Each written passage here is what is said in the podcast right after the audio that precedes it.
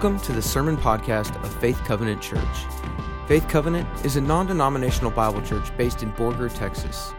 We exist to take in all people, teach the truth, train followers, and transform lives. We hope that this sermon encourages you and brings you closer to our Savior, Jesus Christ. For more information about Faith Covenant Church, visit our website at www.faithborger.com. Take your Bible or your phone or your tablet. Let's go to 1 Samuel. 1 Samuel, chapter 13. All right, here we go. And uh, thank you so much for sharing your Sunday with us today. It is great to have you here. It truly is. You know, 1 Samuel has been so good. We've been studying this book this summer, and we're looking at the life right now of one of the most interesting characters in the Bible. And this is a man who's probably the most complex character in the Bible, King Saul. And King Saul has a really interesting, colorful history. The first chapter of his life, like so many of us, starts off great. He is doing fantastic. And there are a lot of you here today, they're doing great. Life's going so well. But then sometimes things come into our lives and things begin to change. And the second chapter of his life he starts to go into kind of a downward spiral. And honestly, it's kind of painful to read about because you read about the first chapter of his life, you're like, man, I really like this guy a lot. I can really identify with this man. But then later on, he begins to make a few key mistakes, and his life really takes a turn for the worst. And so his life teaches us so much about the kind of a heart that God is looking for in a man or a woman. And so that's kind of the topic today is uh, after God's own heart. And I know, I see some of you fanning. I'm sorry. We had the air conditioning guys up here this week. I apologize. I thought everything was fixed and ready to go this morning, but apparently not. So we'll get through this as fast as we can, all right? So think about what you mean when you talk about your heart. All right, we use that term so freely, don't we? I love you with all my heart. You know, Hallmark's made a fortune, okay, off of this kind of stuff.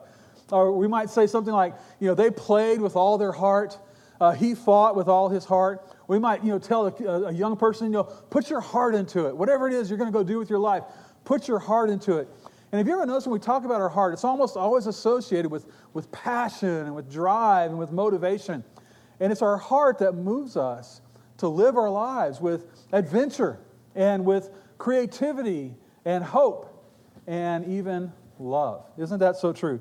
My daughter, my oldest daughter, Hannah, got me a great book I mentioned this last week. It's American Ulysses. It's about Ulysses Grant. I just love to read presidential biographies. Well, Ulysses Grant's wife, her name, her name, her name was Julia. You might notice from this picture, she never took a picture of the front of her face. They were always a profile. Sometimes Google image Julia Grant, all her pictures are always in profile. And it's because when she was a small child, um, one, of their, one of her older siblings dropped her, and her head hit the, hit the ground, and one of her eyes crossed over. And so, for the rest of her life, she had a condition. Uh, I, can't, I can't really pronounce it. strabismus, I think.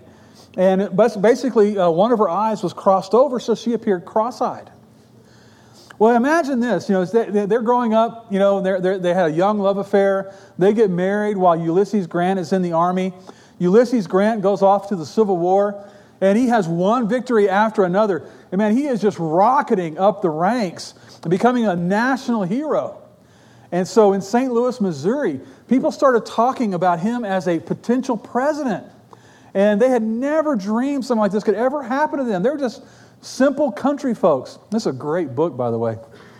And so she started, you know, he started to make all these public appearances as the most important general in America. And so it says, while they were in St. Louis, Julia, self conscious, now that her husband had become so famous, decided she needed to do something about her appearance.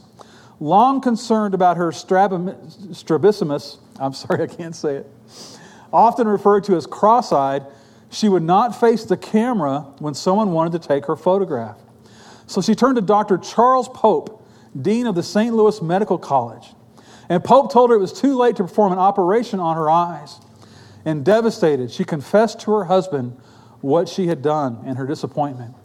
Ulysses, startled, replied, What in the world put such a thought in your head, Julia? And she, through tears, said, Why, you're getting to be such a great man, and I am such a plain little wife. I thought if my eyes were as others, I might not be so very, very plain. Ulysses drew her to him and said, Did I not see you and fall in love with you with these same eyes? I like them just as they are. And now remember, you are not ever to interfere with them. and all the women in the audience are supposed to go, "Aw." where are the men like that? All the single women are like, where are the men like that? We need a man like that. Yeah. You know, perhaps the greatest danger you and I face in life is losing heart. We don't live like that anymore. We don't talk like that anymore. We don't think like that anymore. And one day people might look back at your life and say, you know what? His heart just wasn't in it anymore. Or she lost her heart. Or his heart failed him. And the Proverb, Proverbs 4.23 says, Watch over your heart with all diligence, for from, from it flow the springs of life. In other words, everything about your life begins from your heart. you see this more and more often. We have such vast wealth in America, such great opportunity in America, and yet so many people are losing heart. You see it in statistics on suicide, depression, addiction, divorce, etc., etc. And I wonder if you might be here today, and if you and I are getting really honest, you might say, Les, I'm losing heart. I am losing heart. Just getting through the day. I'm just doing the bare minimum. I'm just getting by. And I feel like when you said heart failing, that's me. My heart is failing. I want you to know today that your heart can be strong and vibrant and energetic and full of life. It can carry you through the hardships of life, the trials of life. Psalm 73 26. My flesh and my heart may fail, but God is the strength of my heart. Isn't that a beautiful, beautiful scripture right there? Here's something I don't know that we as Christians think enough about is that God has a tremendous heart. We say this sometimes about people. He's got a big heart. Well, just imagine the heart of God. It's enormous. The heart of God has such an enormous capacity for passion, creativity, mercy, and love. It's infinite in all those capacities. And that's nowhere more apparent than it is on the cross. Isn't that true, ladies and gentlemen? Bible says in 1 Peter chapter 2, he personally carried our sins in his body on the cross, willingly offering himself on it as an altar of sacrifice so that we might die to sin and we might become immune from the penalty and the power of sin and live for righteousness, for by his wounds, you who believe have been healed. And so, God's deep desire for you and for me is that we would live our life from his heart put into ours. His heart in our heart. 1 Samuel chapter 13. Look at verse 3. It says, Jonathan. Jonathan is the son of King Saul. And so several years have passed. Saul has been king for a while. He's putting together an army, and now his son is one of the generals in his army. And I'm going to give you a little bit of background here. The story is taking place about 1000 BC. Now, Saul has been made king of Israel. He had everything going for him. If you've been here last few weeks, we've talked about this. He was head and shoulders above everyone else in the land of Israel. All right? He was handsome. He was from a wealthy family. If they would have had Bachelor BC, he would have been on the show. And his first challenge as a new king, his nation was attacked by another nation called the Ammonites. And he went to war with them. He excelled. He did great. And now there's hope and there's optimism in Israel. We have a king, and he's a great king. We're going to make Israel great again. It's going to be awesome. And our story today, he has been king, like I said, for several years. And Jonathan picks a fight. His son, one of his generals, picks a fight with another nation that's their neighbor, the Philistines. The Philistines are technologically advanced very powerful militarily. And so the Philistines gather for battle against the nation of Israel. Before they go to battle, Saul knows who to ask for help. He calls Samuel, the prophet, and he asks the prophet Samuel to come to his military outpost. It's kind of like having Gandalf there from Lord of the Rings, you know, but, but better, okay? And he asks him to do two things. He says, Number one, I want you to offer a sacrifice for us. I want you to take all the troops that are here, all the men who are gathered, lead us in worship to God. Make a sacrifice for us. And number two, I want you here as a prophet, I want you to offer me advice because, you know, because you hear from God, you hear God's voice. I want you to tell me what God says we are supposed to do. And so he sent a messenger to him, and Samuel said, I will be there within seven days, and I'll do what you've asked me to do. Now, you might ask yourself the question why seven days? Why, why did you say, I'll be there tomorrow? This was a test, a test of Saul's heart. Well, you can see here, if you, if you look in chapter 13, look at verse 5. The Philistines assembled for battle.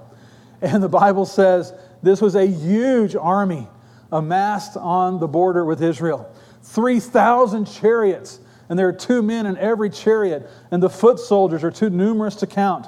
And when the men of Israel see this army, what happens to them? They lose heart in a big way. And they don't just leave the battlefield. Look there in uh, verse 6. They don't just leave the battlefield, they run and hide. They're hiding in caves, they're hiding in pits, they're hiding in thorn bushes, anywhere they can go. Every man panics. And so you can imagine this night after night, when the sun goes down, thousands of men are sneaking out at night, leaving Saul's army. And so every night that he waits, thousands and thousands more men leave him. Day seven arrives. Still no Samuel.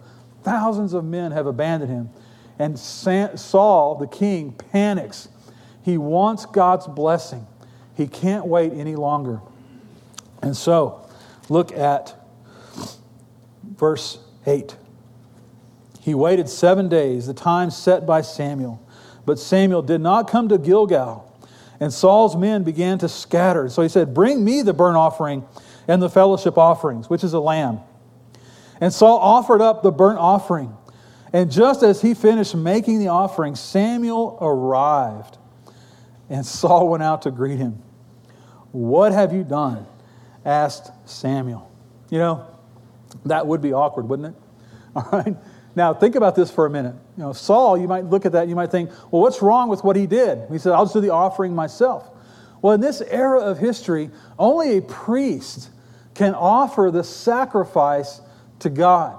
And the priests, they led a certain lifestyle. They came from a certain family that made them worthy of offering these sacrifices. Saul, as a king, is in no way qualified to do this important thing. And this is a major abuse of power. And just about the time there's evening of the seventh day, he is making this sacrifice, acting as an impostor.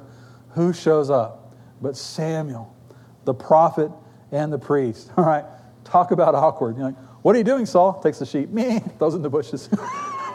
nothing. There's nothing going on here. All right. And look at verse 11 and 12. What have you done? Saul replied, When I saw that the men were scattering and that you did not come at the set time, notice what he's saying there.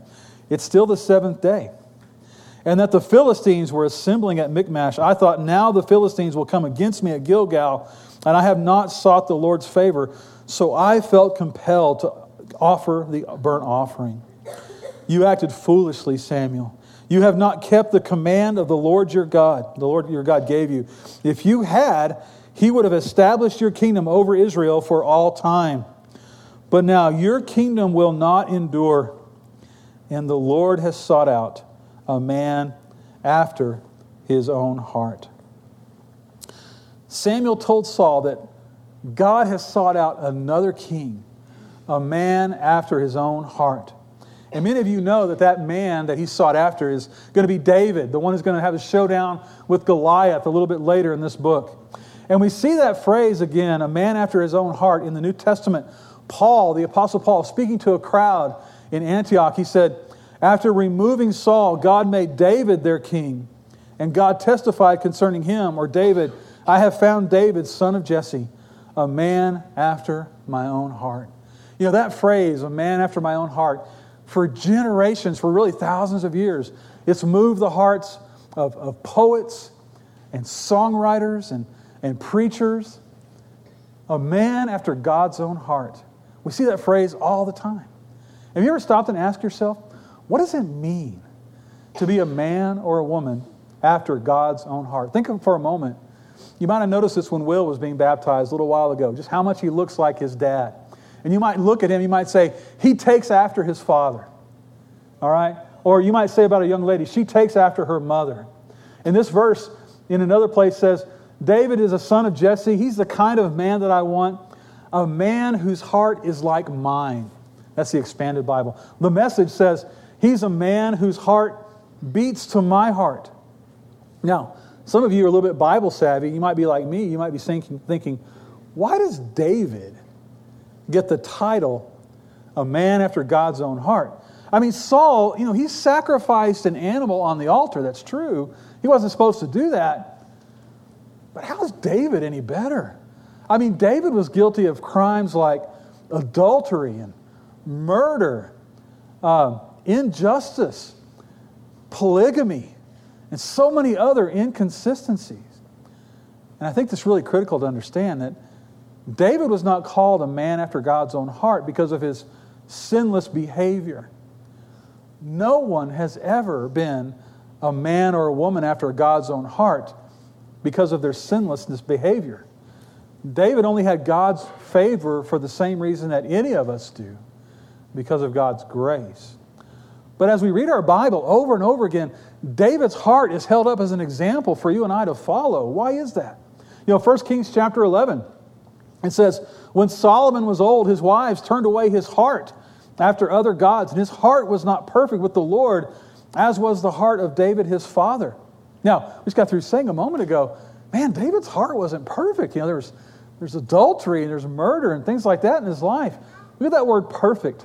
It's the word Salem. Like you've heard of the town Salem, Massachusetts? It's really closely related to that word shalom, which means peace.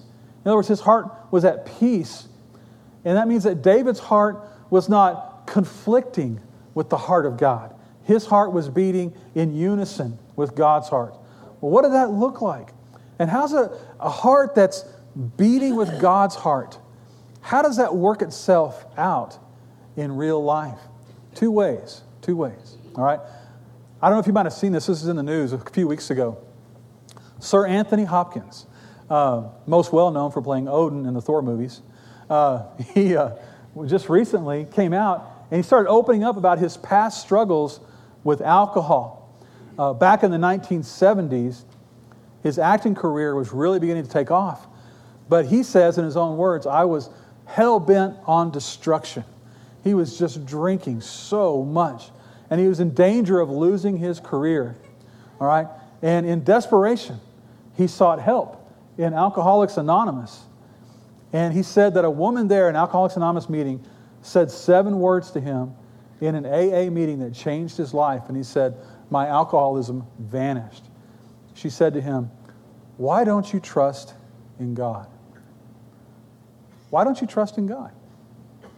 And so, a man after God's own heart, a woman after God's own heart, has a heart, first of all, that is a trusting heart. You know, Samuel waited until the last minute, the end of those seven days, to see if Saul would push the panic button, and he did. And why did Saul panic? Because he was thinking, if I don't do something fast, this entire army is going to leave. I'm going to lose everybody. And what was he doing? He was trusting in the strength of man more than he was in the power of God. And the evidence of his lack of faith in the power of God was his impatience, his, his nervousness, his anxiety just went off the charts, and his heart was in complete turmoil. David, on the other hand, when you read David, David wrote half of the Psalms, right in the middle of your Bible, a book called Psalms. He wrote half of those. And David would uh, express his complete trust in God. Psalm 23, we've all heard it so many times. But listen to this Yea, though I walk through the valley of the shadow of death, I will fear no evil, for you are with me. Your rod and your staff, they comfort me. All right, David had such a profound trust in God. And I don't know if you've ever thought about this. Have you ever thought about the fact that God has a trusting heart. God has a trusting heart.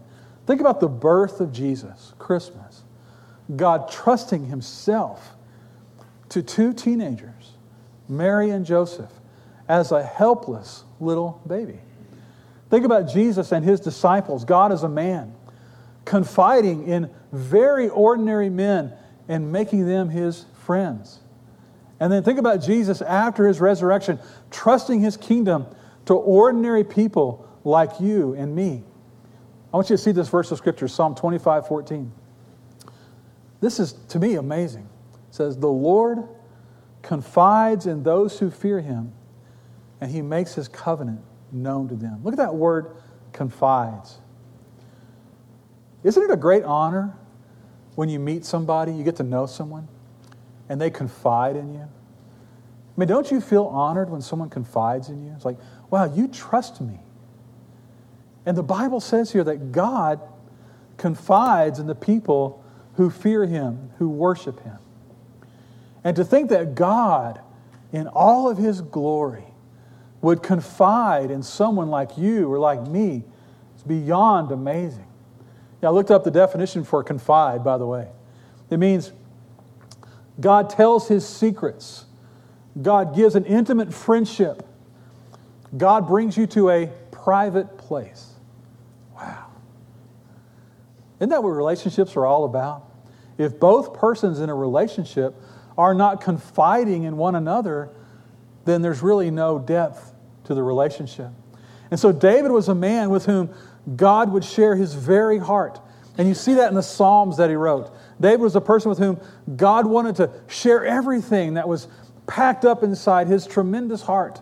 And he shared those things with David. And the beauty of this is that God is no respecter of persons. And that means that God wants to confide in you every bit as much as he did David. That's why it's so important for you and I to pick up our Bible as often as we can and say, Lord, I know that you want to confide in me. Lord, would you please speak into my heart? Take me to that private place. And Lord, I want your heart to be in my heart. I want your thoughts to be in my thoughts. Lord, take me to that place. Lord, give us that kind of relationship. And here's the thing if you want the Lord to confide in you, you have to confide in the Lord. Lord, here's where I'm really struggling. Lord, I'm just being brutally honest with you. This is how I feel today. And it's that, that kind of a trust relationship that you begin to see your relationship with God really, really grow. Ezekiel chapter 11 I will give them singleness of heart and put a new spirit within them, and I will take away their stony, stubborn heart and give them a tender, responsive heart. All right. Hey, and Dawson, I'm going to skip this next part, okay? All right. But notice there it says, a tender, responsive heart. What does it mean to have a tender heart? You know, we had a family picnic in Palo Duro Canyon about 10 years ago. And uh, I have an older, uh, my younger son, his name's Brady.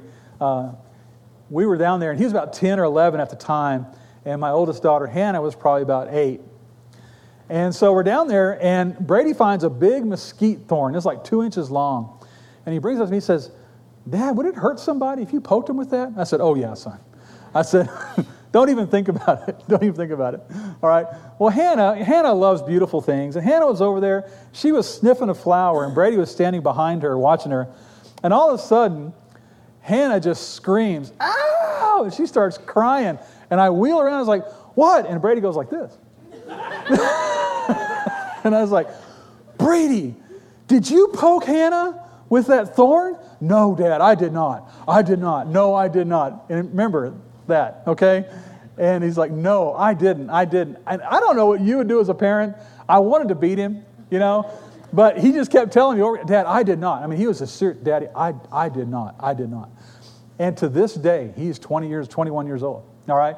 I asked him back at Christmas, we were talking about this. I said, Brady, did you poke Hannah? You're 21 now, you're not going to get in trouble anymore. Did you poke Hannah with that thorn that day in Palo Duro Canyon? No, Dad, I did not. Well, how do you explain her howling and crying and grabbing her, you know, her right cheek back there? How do you explain that? I don't know what happened. I don't know. I did not do that. I did not do that. All right. And I'm just going to tell you right now, when I'm laying on my deathbed, I have one breath left in my body. I'm going to look at my son. I say, Brady, before I go to glory, I got to know, did you poke Hannah with it? I just know he did. I just know he did. I, I just, man, it just bothers me so much. All right? But what does it mean to have a tender heart? What does it mean to have a tender heart? You know, Saul just doesn't get it. Samuel comes and he says, he says, What have you done? What have you done? And you notice Saul's first reaction is to justify what he did. You didn't come when you were supposed to. So I just took matters into my own hands. And you don't see any indication of remorse or, or repentance or change. His attitude basically is this You think I sinned, I think you failed, so let's just agree to disagree. That's kind of the attitude that you see here. And there's a hardness of heart there, there's a callousness. All right? Now, in terms of failure, David was a much worse failure than Saul at this point. David failed hard, all right, and he failed many times. And another prophet came to David after he had had an affair with Bathsheba and killed her husband to try to hide the evidence. And the prophet Nathan confronted David about a much worse sin. And the Bible says in 2 Samuel, immediately David said to Nathan, I have sinned against the Lord. The response could not be more different. One of the truly great assets in David's character was that he possessed a tenderness of heart. Tenderness of heart. David's repentance was three things that Saul's was not it was immediate, it was humble, and it was genuine. You know, one of the truly great assets of David was that he didn't justify his actions, he didn't excuse his actions, he didn't blame anyone else. He said, It's me. It's me. After the prophet Nathan left, David picked up a piece of paper and he wrote one of the most beautiful pieces of poetry in Western civilization, Psalm 51. And he said in Psalm 51, Against you and you only have I sinned and done what is evil in your sight. And you are right in your verdict and justified when you judge. David sinned badly, but then he would wholeheartedly confess and repent and return to God. And so, someone who can face failure the way that David did with a tender heart is in many, many ways a man or a woman after God's own heart. Why is that? Because God's heart is a tender heart. You say, what is a tender hearted? What is that? Hosea 11:8, God speaking through his prophet Hosea said this about Israel. How can I surrender you, O Israel? I have had a change of heart, and all my tender compassions are aroused. A tender heart is a heart that is easily affected, a heart that's easily moved, easily changed, moved to mercy, moved to kindness, moved to affection, and moved to love, just like we read about with Ulysses Grant and his wife Julia. How tender was he with his wife? David had such a large love for God. And when he was confronted with his sin, that love he had for God, that affection he had for God, kicked into high gear and it moved him to change. And he said to the prophet Nathan, Nathan, you're absolutely right. I was wrong. I have sinned. Saul, on the other hand, he did not have a tender heart. How do you know? Because he was not moved to remorse and confession and repentance. And so a heart that is tender toward God is going to be moved to mercy and kindness and love. And Saul did not have that. So he did not have a heart after God's own heart. And so God's heart is a tender heart. And on our way out today, I want you to think about this. God's heart is tender toward you, but is your heart tender toward God? You know, a heart that is tender toward God is a heart that's easily changed, readily moved to confess and repent. And the other thing is this that when your heart is tender toward God, your heart will become tender toward other people. You know, if you and I, again, were to sit down over a cup of coffee and we were to get really honest and confide in one another, and I were to ask you, is there someone who's betrayed you? Is there someone who's disappointed you? Is there someone who's hurt you? And I were to ask, you know, is your heart tender toward that person? Most of us would say, and me first, by the way, no, not at all. You know, some of us have been hurt. Some of you have been hurt often, hurt badly. And in order to cope with this pain, you've developed a tough, tough exterior on your heart because you don't want anyone else to ever hurt you ever again. And so you allow your heart to harden and to calcify. But look at this scripture. Ephesians 4:32. Be kind or gracious to one another, tender-hearted, forgiving one another as God in Christ forgave you. So I want you to think about this before we go today. A heart that trusts God. That's where it all begins. A heart that trusts God, a trusting heart, will inevitably become a tender heart. Those two things go together. A person with a trusting heart cannot help but be tender toward God. And when you're tender toward God, you'll be tender toward other people. And so, ladies and gentlemen, this all begins with trusting God, living by faith in a loving God. And so,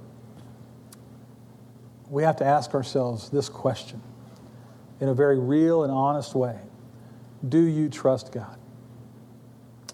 Do you trust God? Let's bow our heads together.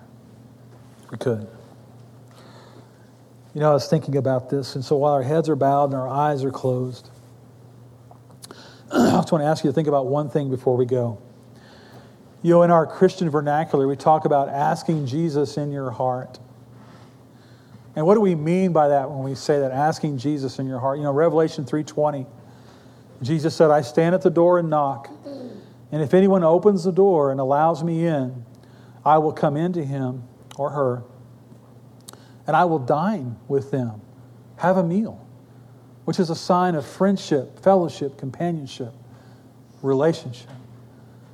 And so we talk about asking Jesus in your heart. What we mean is to say, Lord, I trust you. And I want you to work in my heart so that I have a trusting heart, a tender heart, a Lord, a heart that's after your own heart. I want to be a man after your own heart. I want to be a woman after your own heart. And so, Lord, I know that begins by letting you in, asking you to be my Savior, trusting you to be my Savior and Lord, asking your forgiveness from a tender heart. And maybe here today you've never trusted Jesus as your Savior. And you've never had that deep heart work begin. And I just want to ask you today, just in the quietness of where you are, to just pause for a minute and just say, Lord Jesus, I trust you today. I ask you to forgive me. Lord, make me not like Saul, make me like David. And Lord, I just trust you today. I trust you with all my heart and ask you to forgive my sins and give me a new heart today, Lord Jesus. And He would do that for you. So I'm going to be quiet for just a moment. I just want to ask you if you've never asked Jesus to be your Savior, that you would do that today.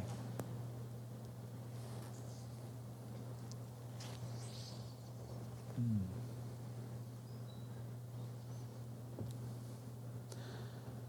And Father, we just thank you so much that you are in this incredible venture of changing the hearts of men and women and giving us a heart that's after yours. And so we just thank you for this today. And Father, just ask that for everybody here today, first of all, Lord, that person who's never had you in their heart, Lord, dealing with them in, in, in the deepest ways, I just pray, Father, that today would be the day that they could trust you from a tender heart put their faith and trust in you for their salvation. Lord, I pray for that person here today who's struggling to trust you no matter what may be going on in their life, Lord, they might see in David, Lord, a heart of trust, and they might want to be a man or a woman after your own heart. And Lord, I just ask that there's someone here today who's struggling to forgive someone, to renew a relationship, I just pray, Lord, that you would just show us all here today what it means to have a tenderness of heart. And we just ask this in your name, Jesus. Amen.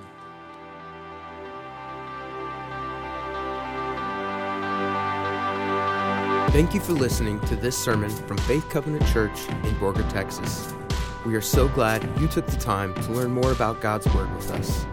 To get in contact with us, visit our website at www.faithborger.com.